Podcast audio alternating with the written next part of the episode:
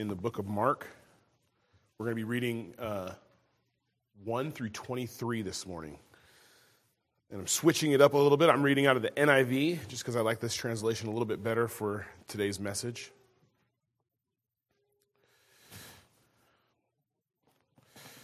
So here we go. The Pharisees and some of the teachers of the law who had come from Jerusalem gathered around Jesus and saw some of his disciples eating food with hands that were unclean, that is, unwashed. The Pharisees and all the Jews did not eat unless they gave their hands a ceremonial washing, holding to the traditions of the elders. When they come from the marketplace, they do not eat unless they wash. And they observe many other traditions, such as the washing of cups and pitchers and kettles. So the Pharisees and the teachers of the law asked Jesus, Why don't your disciples live according to the traditions of the elders instead of eating their food with unclean hands? He replied, Isaiah was right when you prophesied, when he prophesied about your hypocrisy, as it is written, These people honor me with their lips, but their hearts are far from me. They worship me in vain their teachings are but rules taught by men. You have to let go of the commands of God. You have let go of the commands of God and are holding on to the traditions of men. And he said to them, You have fine, you, you have a fine way of setting aside the commands of God in order to observe your own traditions.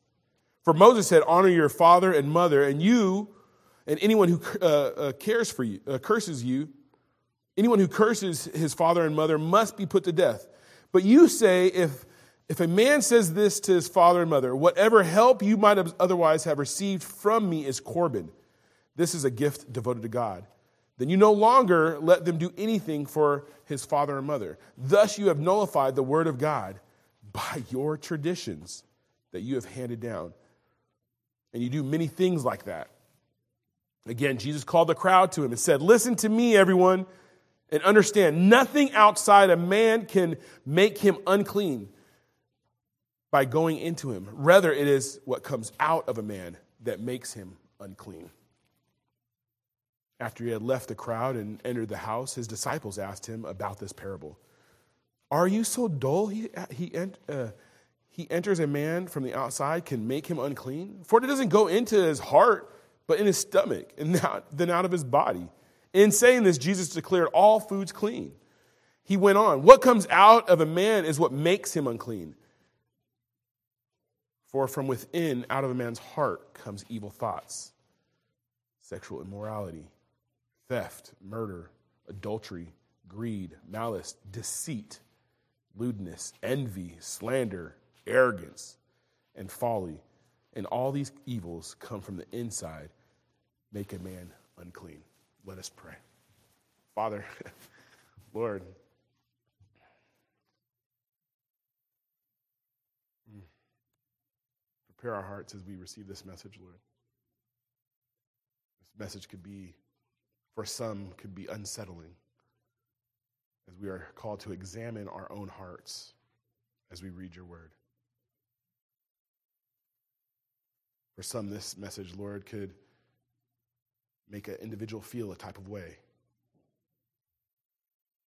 So, Lord, I ask that you not only prepare my heart as I speak your word and your truths, may you prepare the hearts of the congregation, Lord.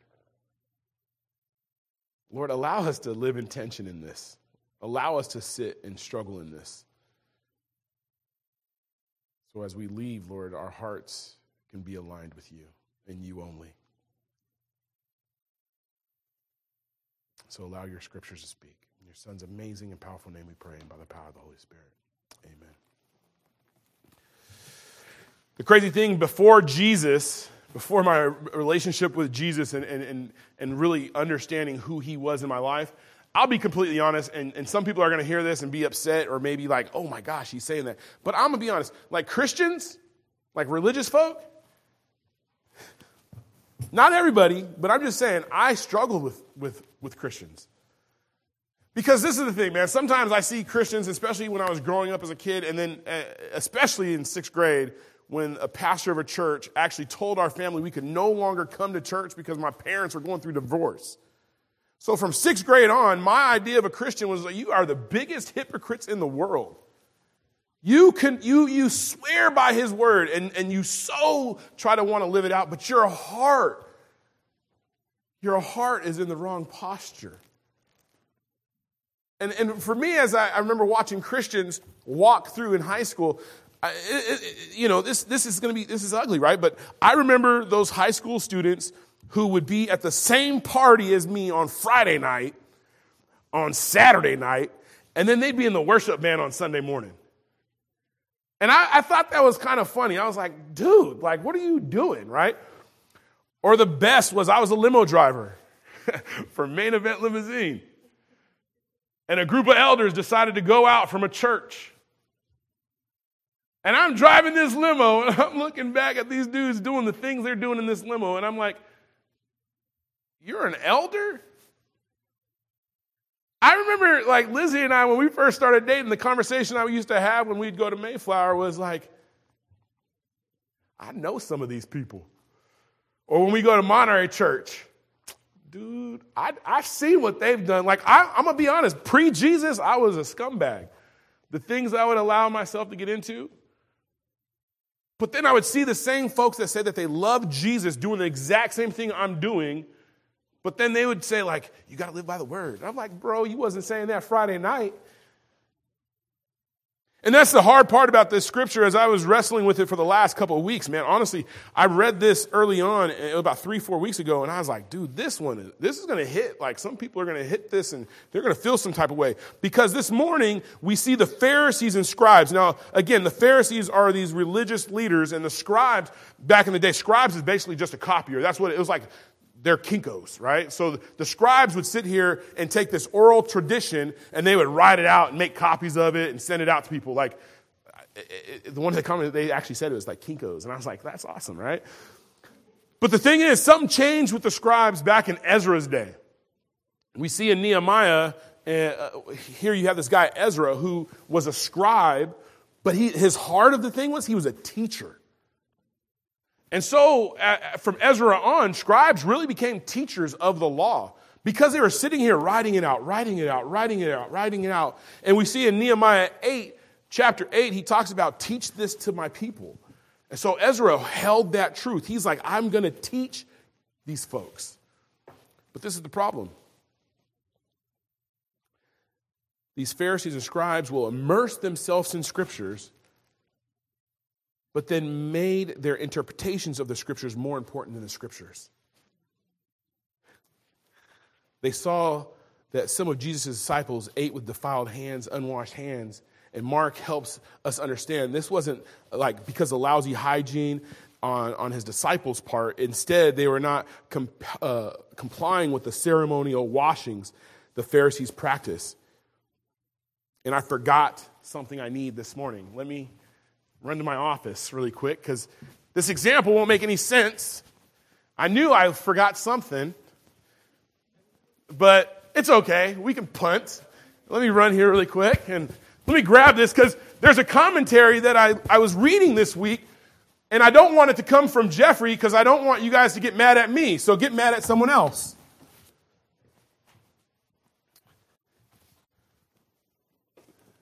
And as I've been reading this week and, and going through my commentary, I wasn't even sure if I wanted to share this because I'll be honest, I'm going to read this and I know, I know deep down inside, there's going to be someone that's going to be like, ugh, this guy. Yeah. But this is what my commentary says. It's one of my commentaries I use. I have about six or seven that I constantly use for the book of Mark. And he goes, The religious and spiritual elite surrounded Jesus looking for anything they can cause to use to denounce him. And he gives a quick example. Remember, this ain't Jeffrey, so you cannot get mad at me on this. Let me introduce you to a prospective church member. He will attend every service, including special events. He will go on mission trips with a passion to convert the heathen. He will tithe, sing in the choir, read his Bible daily, memorize scripture, He will be happy to pray in corporate worship. He is thoroughly orthodox in his theology. He is, is uh, uh, uh, believes in heaven and hell. He never drinks. He is not addicted to porn. Never uses profanity. Is a family man. Loves his country fervently. Weeps on July 4th. Votes the right way.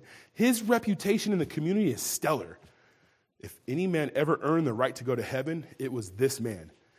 His religion is certainly something to admire. This is the, the, the tricky part. Sadly, this is a man headed for hell. I have just introduced you to a 21st century Pharisee. A Pharisee in the first century was not scorned as a legalist. No, he was looked up to as a model citizen, a person of pity and religion. Unfortunately, Pharisees had, as Paul said, a zeal for God, but not according to the knowledge. Amazingly, amazingly, we can have a passion for God, yet not know God. We can be deceived, captured, and enslaved by the deadly lure of legalism. Tragically, those who have been raised in the church are the most susceptible to this deception our pride in our religion, religious rituals, church practices, and cultural traditions blend us to both our great sinfulness, the great Savior who alone can rescue us from our sin. It's Jesus and Jesus alone. So, this morning, as we look at this idea, tradition over our heart posture, so if you think about back in Mark 1 1, he begins by saying, the beginning of the gospel uh, of Jesus Christ, the Son of God, and over the, uh, it talks about he is bringing the gospel into these communities. He is coming to save the lost. And over the last six chapters, Mark has been unpacking uh, for us who Jesus really is, that he has authority yet over suffering uh, for the Son of God. Only Jesus can save us. And so here it is in, in verse, uh, chapter 7, verse 1 through 3, is you have these guys, these Pharisees and Sadducees, or Pharisees and scribes, and they're sitting here coming to Jesus talking about, hey, our tradition, we do it this way. you know? Uh, one of the things I was warned about as a pastor coming into a new church was people's traditions of how things have once been done. And, and, and not coming here wanting to poo poo or on the traditions or, or come here and try to wreck people's traditions. My, my question I'm always asking though is what is the heart and the purpose of what we do? If you're doing something just to do it and to get and check a box, that to me is a tradition that's talked about here as the Pharisees. What is your real reason for what you do? What is your purpose? Because let's be honest, if coming to Sunday service is literally just to tout and say, I'm here and, and build you up and, and, and like check a box and say, I've learned Jesus today, but it doesn't change your heart, honestly, don't come to Sunday service. It's that simple. Because Sunday service, we should be coming here, we should be gathering because we want to get our hearts aligned so we can go out on mission for Jesus. And that's what the Pharisees aren't doing. They're sitting here saying, hey, you got to wash your hands. And as I was reading Leviticus, I was trying to go through, like, I, I, I love the whole Bible. But I'm going to be honest, there are some books of the Bible a brother just does not want to read. And the reason is because I know I can't fulfill any of these things. When I read Leviticus, I know for sure I cannot do Leviticus. I can't, I can't live that, that healthy law. Like, so, so some of the things that I was reading this week, right? Like, like one of the, one of the, the uncleansed foods. I've told you before, I love me some bacon. Like right there, I would have failed. Shrimp? Come on, man. Like, I, couldn't, right? But this is the one that crazy as I was reading because he's talking about unclean hands. In Leviticus, God is setting a tone in a sense on the writer's heart of saying, hey, there are certain things you got to be cleansed of. Like, for instance, discharge out of your body. I was like, I was reading that this week. I was like, that's awesome, actually. Like, if you go, if you want to read something fun, go to Leviticus 15. And it's, you know, the Lord said to Moses and Aaron, speak to the Israelites and say to them, when a man has a bodily discharge, and I was sitting here like, oh my goodness, like, it's some good stuff. It's basic hygiene. But as I'm reading this, it never once said, hey, before you go to the table, make sure you wash your hands. Now, you know, as a parent, we got little guy, and we try to get him to wash his hands, and it's like pulling squirrels, right? He ain't gonna do it. But it's like, what's gonna really hurt him if he has a little dirt on his hands, right? So that's what Jesus is in here saying. So we've seen Jesus heal many people with many kinds of diseases and de- demonic oppressions. We've seen Jesus forgive sins. We've seen Jesus challenge religious leaders on issues of fasting and the Sabbath. We've seen Jesus calm not one but two storms. We've seen Jesus uh, raise a dead girl back to life. We've seen Jesus feed at least 5,000 people with five loaves and a bread, uh, five loaves of bread and two fish. We've seen Jesus walk on water. This is the craziest thing here. You have these Pharisees and scribes that are hearing and seeing these things, but they're worried about what people are putting in their bodies and if their hands are clean. Like they're missing the mark, they are missing the purpose of the gospel. What Jesus is going to teach us here is something about our heart. Our sin issues comes from the deepest part of our inside. And sometimes as I as I go about my week and I I think about people and I see things and hear things, Sometimes the root of that sin is because there is something in you that you haven't allowed to heal. And the easiest way to cast your junk out is, uh, is to cast it on someone else. See, these Pharisees are watching Jesus heal people. They're watching Jesus walk alongside people. They're watching Jesus love people. And these Pharisees that were put in place to be the, the elders of the church, I would say, or be the people who are supposed to be the shepherds watching over, instead of loving people, they're judging people. But I don't know about you. I would not go to a church that was known for judging people. It, just, it wouldn't be in my DNA, especially because of where my heart lies with the broken. Because I was once broken. I know my depravity. I know I'm still a sinner apart from Jesus. So, why would I want to go to a church with a bunch of people that don't understand their own depravity, understand their own need for Jesus? And that's the heart of the issue here. Get away from these traditions. Get away with, from what was, what you thought was created for something good that might have passed on and it might not fit the need. And what Jesus is sitting here saying, hey, you don't need to wash your hands to eat. I never put that in the Bible. Like you never heard me say that. It never came from God to wash your hands before you broke bread with somebody. But see, what Jesus is showing is, is, is the brokenness of our world. And I sure, I'm sure we can all agree that the world is broken. Whether you're Christian or non Christian, we can agree that things aren't right in the world. The world is not all it should be, but, but what our culture tells us the problem of the world is due to someone else or something else. We're told that the reasons we have issues is not due to our own faults because it's someone else's fault. It's always someone else. We project it as someone else's because at the end of the day, we don't want to be the cause of our sin. I know for a fact when something goes wrong. I did it last night at our, our, dessert banquet. There was one letter missing on the PowerPoint, and I was like, that was Lizzie. My first reaction was like, Lizzie did it. Like, here I am. I'm the pastor of Okanagan Valley Alliance Church, and my pride wouldn't allow me to say there was a S missing at the end of my, uh, Lizzie's name. Instead of Jeffrey Chambers, it said Jeffrey Chambers, and then it said Lizzie Chamber. And instead of saying, man, I made a mistake, I threw my wife under the bus. How often do we get an email or something and we read it and then our response is like, what? Or a conversation at work and we're like, oh. And our first inkling, our first thought is, ah. It's our action, what comes out of our heart shows us who we are. if I wasn't a prideful, arrogant man, I would have said, that's my fault. I should have looked over my PowerPoint. But because I'm prideful and arrogant, I'm like, I can't do no wrong. It's Lizzie's fault. And it's my wife that I threw under the bus. It wasn't like some stranger. It wasn't like we have an admin. I was like, oh, my admin, you can't trust them. No, it was my bride. Like, it, to, to, to, to know, it's something might sound stupid. It might sound something simple as that, but to throw an individual under the bus shows where your heart really lies. See, we always want to put it off on someone else. It's someone else's fault. And Jesus is going to teach us something contrary to this. He is going to teach us that the problem with the world is not out there. It's not someone else or it's something else's problem. Our problem is, is ex- internal. It's not external. The problem is in us. The problem is our heart. So this morning, we're going to take a look at two things. We're going to look at the problem of the heart and the solution, which is and, and, and only could be a relationship with Jesus.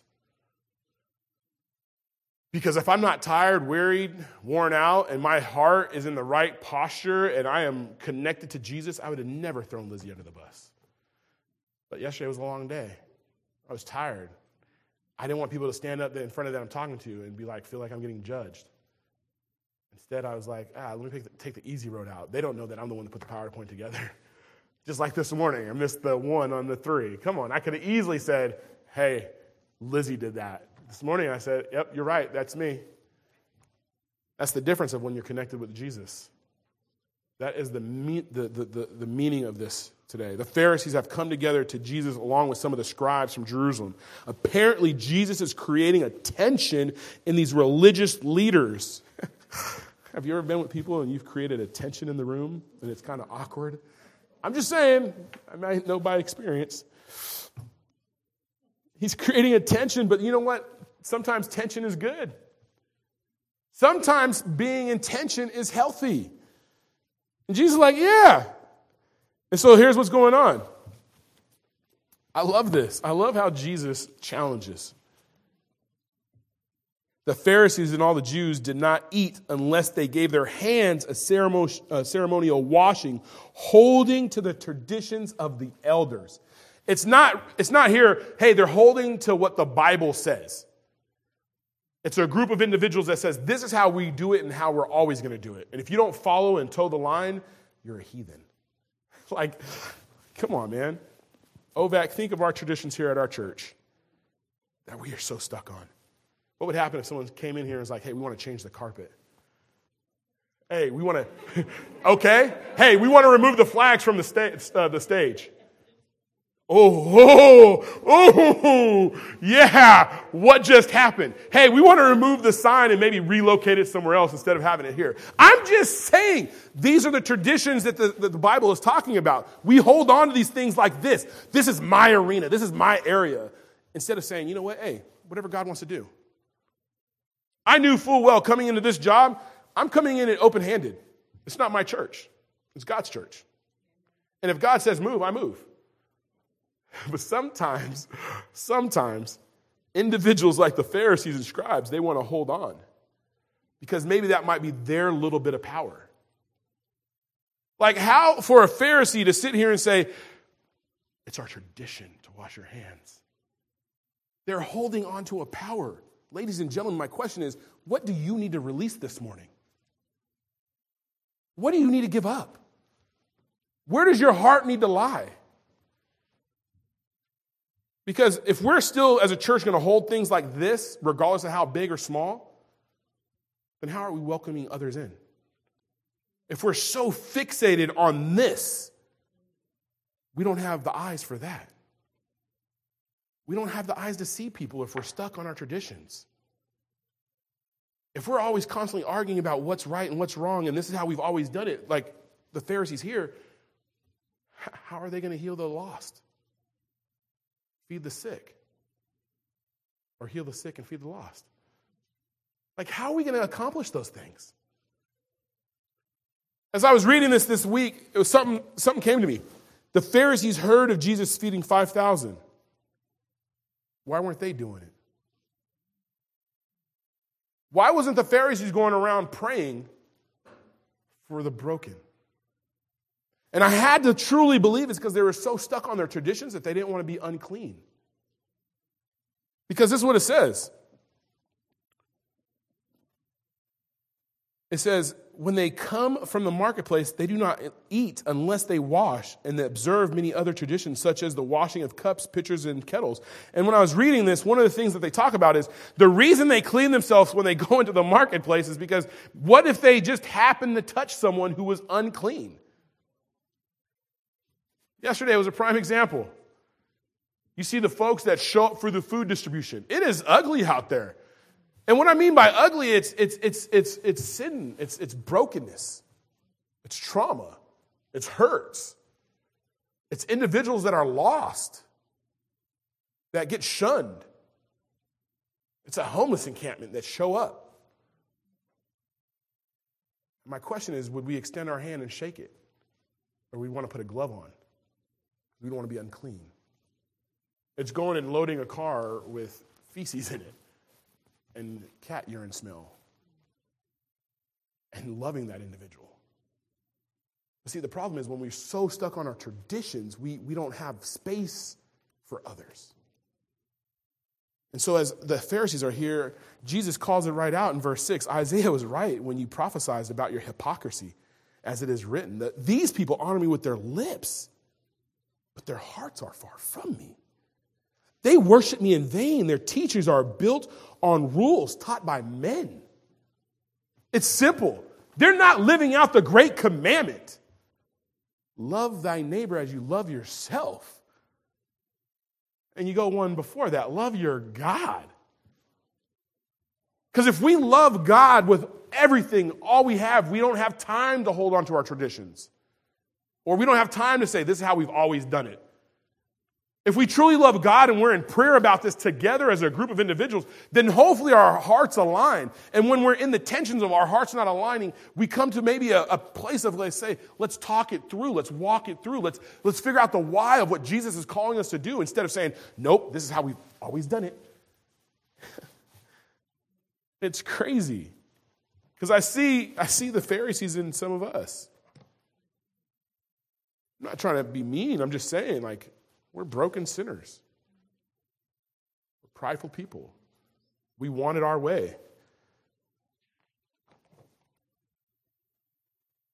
And that's, that's the challenge this morning I really just wanted to hit on is this idea of as a church, as a body of believers on mission together for God, we have to be aligned together. We have to have Jesus in sight, not our own wants and wills. because he, he shares in verse 9, and as I was reading this and really trying to understand this, I think of my mother in, in this. And it says, is you have a fine way of settling, setting aside the commands of God in order to observe your own traditions. And it's the simple idea in verse 10. It says, For Moses said, Honor your mother and your father. And anyone who curses his father and mother must be put to death. So, this idea is, is as I was learning about this this week and really trying to unpack it for myself, because I, have told you before, I'm a big time mama's boy. My mama asks for something, she gets it. Like that's just how it is. Lizzie knows. Lizzie's like, oh, your mom again. Like my mom, Lizzie loves my mama, but she knows. she knows I'm a big time mama's boy. My mama asks for something, it's yours. And here, what Jesus is sitting here saying and bringing back to what Moses was teaching was like, hey, as parents raised you as a child, our job is now to protect, love, and serve our family, meaning our parents. And what these Pharisees were doing would they'd be, they would say this word Corban, and I, I just learned what it was this week, but they would say Corban. And basically it was like tag, not it, because what they would do is say, hey, what I was gonna give you, mom, because the rent was due, or maybe you need them loaves and some fishes, you know what? It's already given to God. I can't help you. I'm like, dude, like if I was to say that to my mom, one, I'd probably get punched in the throat. Two, I know for a fact my heart would be unsettled because of what my mother has done for me. But because of their tradition, and it's not even in the Bible, this law of Corban, they just added it on. It's like, you know what, mom and dad, I can't help you this month because I've already given it to God. That's a huge tradition that they're, they're sticking to. Honor your father and your mother, and anyone who curses his father and mother must be put to death. But you say, if a man says to his father and mother, whatever help you might otherwise have received from me, Corban, that is a gift devoted to God then you no longer let him do anything for his father and mother. Thus, you nullify the word of God. So, the word of God is sitting here telling you to honor your mother and your father. And part of that honoring your mother and father is when they get to this age of not being able to work or provide for themselves, or maybe that, that time of the month where things are just so tight, and you're going to sit here and say, I can't give it to you. I'm choosing to, my tradition over you.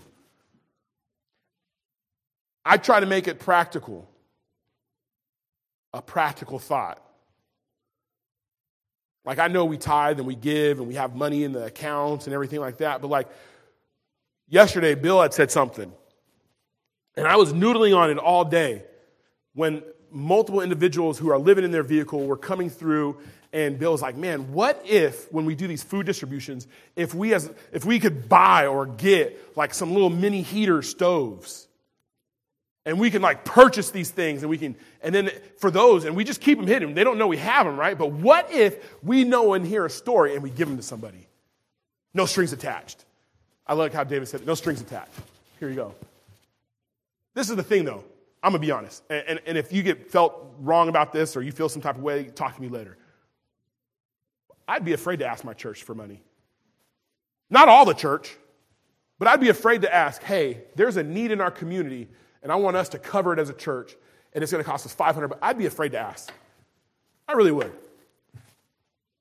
I'm not, I'm, I'm not trying to be mean, but I'd be afraid to bring it to the board. And that's why half the time I do things I just cover it on my own. It's easier, just I just cover it myself. Because we're so used to holding on to it we have a scarcity mindset.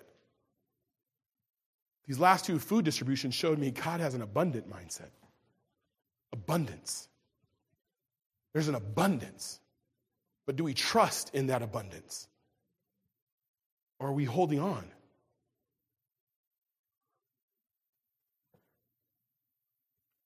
And, that, and that, again, it goes back to where's our posture of our heart?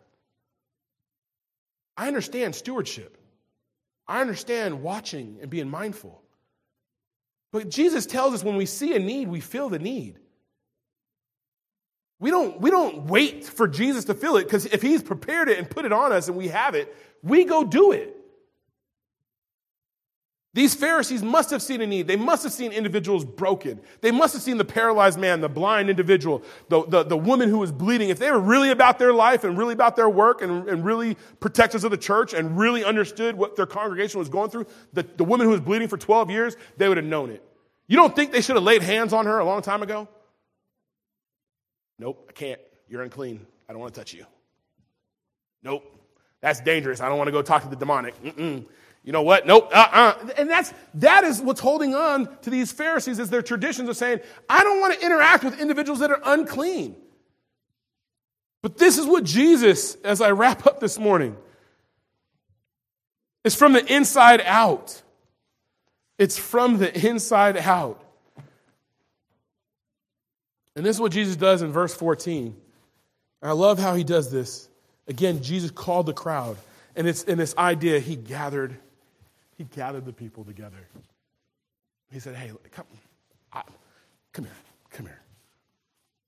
Listen to me, everyone, and understand this. Nothing outside a man can make him unclean by going into him. Rather, it is what comes out of the man that makes him unclean. It's a simple idea. It's what we touch, what we eat, who we interact with, that's not going to make us unclean. The unclean has already been in our heart. Our sin, we're, we're by nature children of wrath. The Bible tells us in, in, back in Genesis after the fall, like we are children of sin. We are already deprived individuals. The root of our heart is sinful. It is so sinful. And I, I, had to think of this example like the last couple months. I love my child, David. The last couple of months, if you want to see sin, be a fly on our wall on a Wednesday afternoon when he's biting Lizzie or smacking or punching dogs or hitting him with bats. And I'm like, you didn't learn any of that from us. That's in you, kid. And to sit here and have to explain to this kid, like, we don't hit animals. Hey, David, you don't bite your mother. Like, we see the interactions of children, just how sinful they are. So it's not that, that it's some from outside of him. It's not his environment. That's not the cause of the sin issue. The sin issue is rooted deep down inside in our, the pits of our heart. It's the things that we want to hide. It's the anger. It's the resentment. It's the pride. It's the hurt from your childhood that you've decided, you know what? Instead of forgiving and then you want to foster it and hold on, and then every, it's everyone else's fault.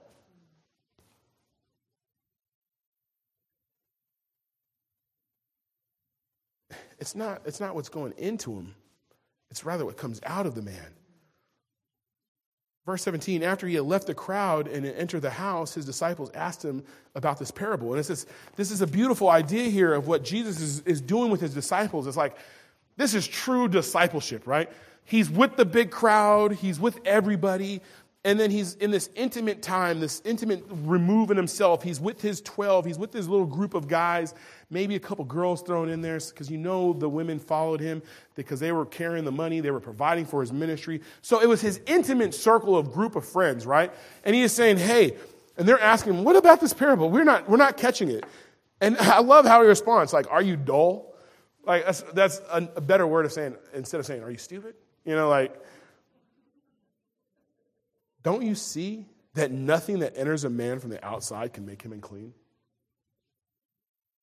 For it doesn't go into his heart, but into his stomach, and then out of his body. In, in my in, NIV, it says, in saying this, Jesus declared all foods clean. And so, I, I, but I had to go into a spiritual mindset of this, of like, it's not our interactions one of the commentaries says it's not even the music we listen to, it's not even having a drink of alcohol. It's not even being around a group of individuals that aren't Christians. Because at the end of the day, if your heart is not settled and your heart is not right, you're going to sin anyway. At the end of the day, if you're going to sin and want to sin, you're going to sin because we are sinners. Paul says it all have sinned and fallen short of the, right, uh, the, the, the love of God. All of us, not just one of us. It's not, hey, it's this group over here is the sinners. It's all of us. You know, it's, it's that that moment he met the Samaritan, I, I, think when Jesus met the Samaritan woman at the well, and he says, But the hour is coming and is now here when true worshipers, worshipers will worship the Father in spirit and truth, for the Father is seeking such people to worship him. It didn't say, Hey, the Father is looking for those who can pouch scripture and know the good book. That is not what he said. He is saying, Where your heart lies is where you'll worship me. That's why you can worship at a food distribution. You know, you, you can worship in a parking lot. You, you can worship, worship. I just got a text this morning from a, a football coach. I'm out on the golf course worshiping because I invited them to church. And so I was like, I'm praying for that time. I'm not sitting here poo pooing or, or, downing the importance of worshiping together, but what I'm sitting here saying is, where is the posture of your heart in your worship? That, that's, that's the big key, the key here. That's the piece that we've got to pay attention to.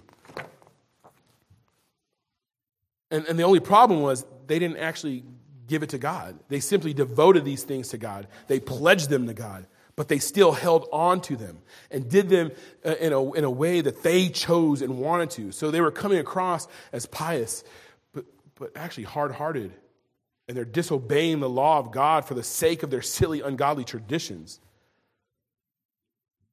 Their heart posture wasn't pointing towards God. My question for you this morning where is your heart pointing? We all have a mission that we're called into. We have a field, we have a, we have a desire in our heart. But my question is is it your desire or is it God's desire? Is our heart aligned to actually hear God, or are we just saying, This is what I'm used to doing? This is how I've always done it? So we're not leaving room for the Holy Spirit to work. I tell you what, as a church, I really hope that we, we have a heart of hearing the Holy Spirit. Because, see, when we're in line with the Holy Spirit and we're walking in that correct line, then the tension is less, the confrontation is less. Because what we do is we're understanding the meaning of the person's heart, that we're actually saying, you know what? They, they probably have great intentions. It's when we don't align our hearts with each other that we're starting to question. I wonder why they're doing this. I wonder why he said that. I wonder what's going on here. What, are they hiding something from me? Or, like, that's what happens when we're separated from the Holy Spirit we let humanity come in, and that's when all the junk happens. But when we're aligned with the Spirit, we're saying, you know what? That's my brother, that's my sister. I'm going to see the best intentions out of them. I'm going to trust that God is working in their life. And that's what the Pharisees weren't doing. Instead, Instead, instead, this is what the Pharisees were doing. What comes out of a man is what makes him unclean. For from within, out of a man's heart, comes evil thoughts, sexual immorality, theft, murder, adultery, greed, malice, deceit, lewdness, envy, slander, arrogance, folly. All these evils come from the inside and make a man unclean. My challenge this, this week as you guys head out, as you go about your life and you, you, in your different roads, I pray this for you guys Psalms 51:10. Create in me a clean heart, O God, and renew a right spirit with me. Where is our heart posture as a church? Where is it as a family? Where is it as an individual? Let us pray. Father, we thank you so much for how you challenge, how you love, how you push us, stretch us, Lord, so we can be in right relationship with you. Lord, be with us this week. Finish as we finish out this service, Lord, as, as the worship team leads us. May we just have a time of reflection during this, this time, Lord. And so I just, I just pray that we really reflect on who you are and your goodness. May we see you this week. Reveal in us what we need to let go. Just be with us, Lord. In your son's amazing name we pray, and by the power of the Holy Spirit. Amen. I would like to invite our worship team back up.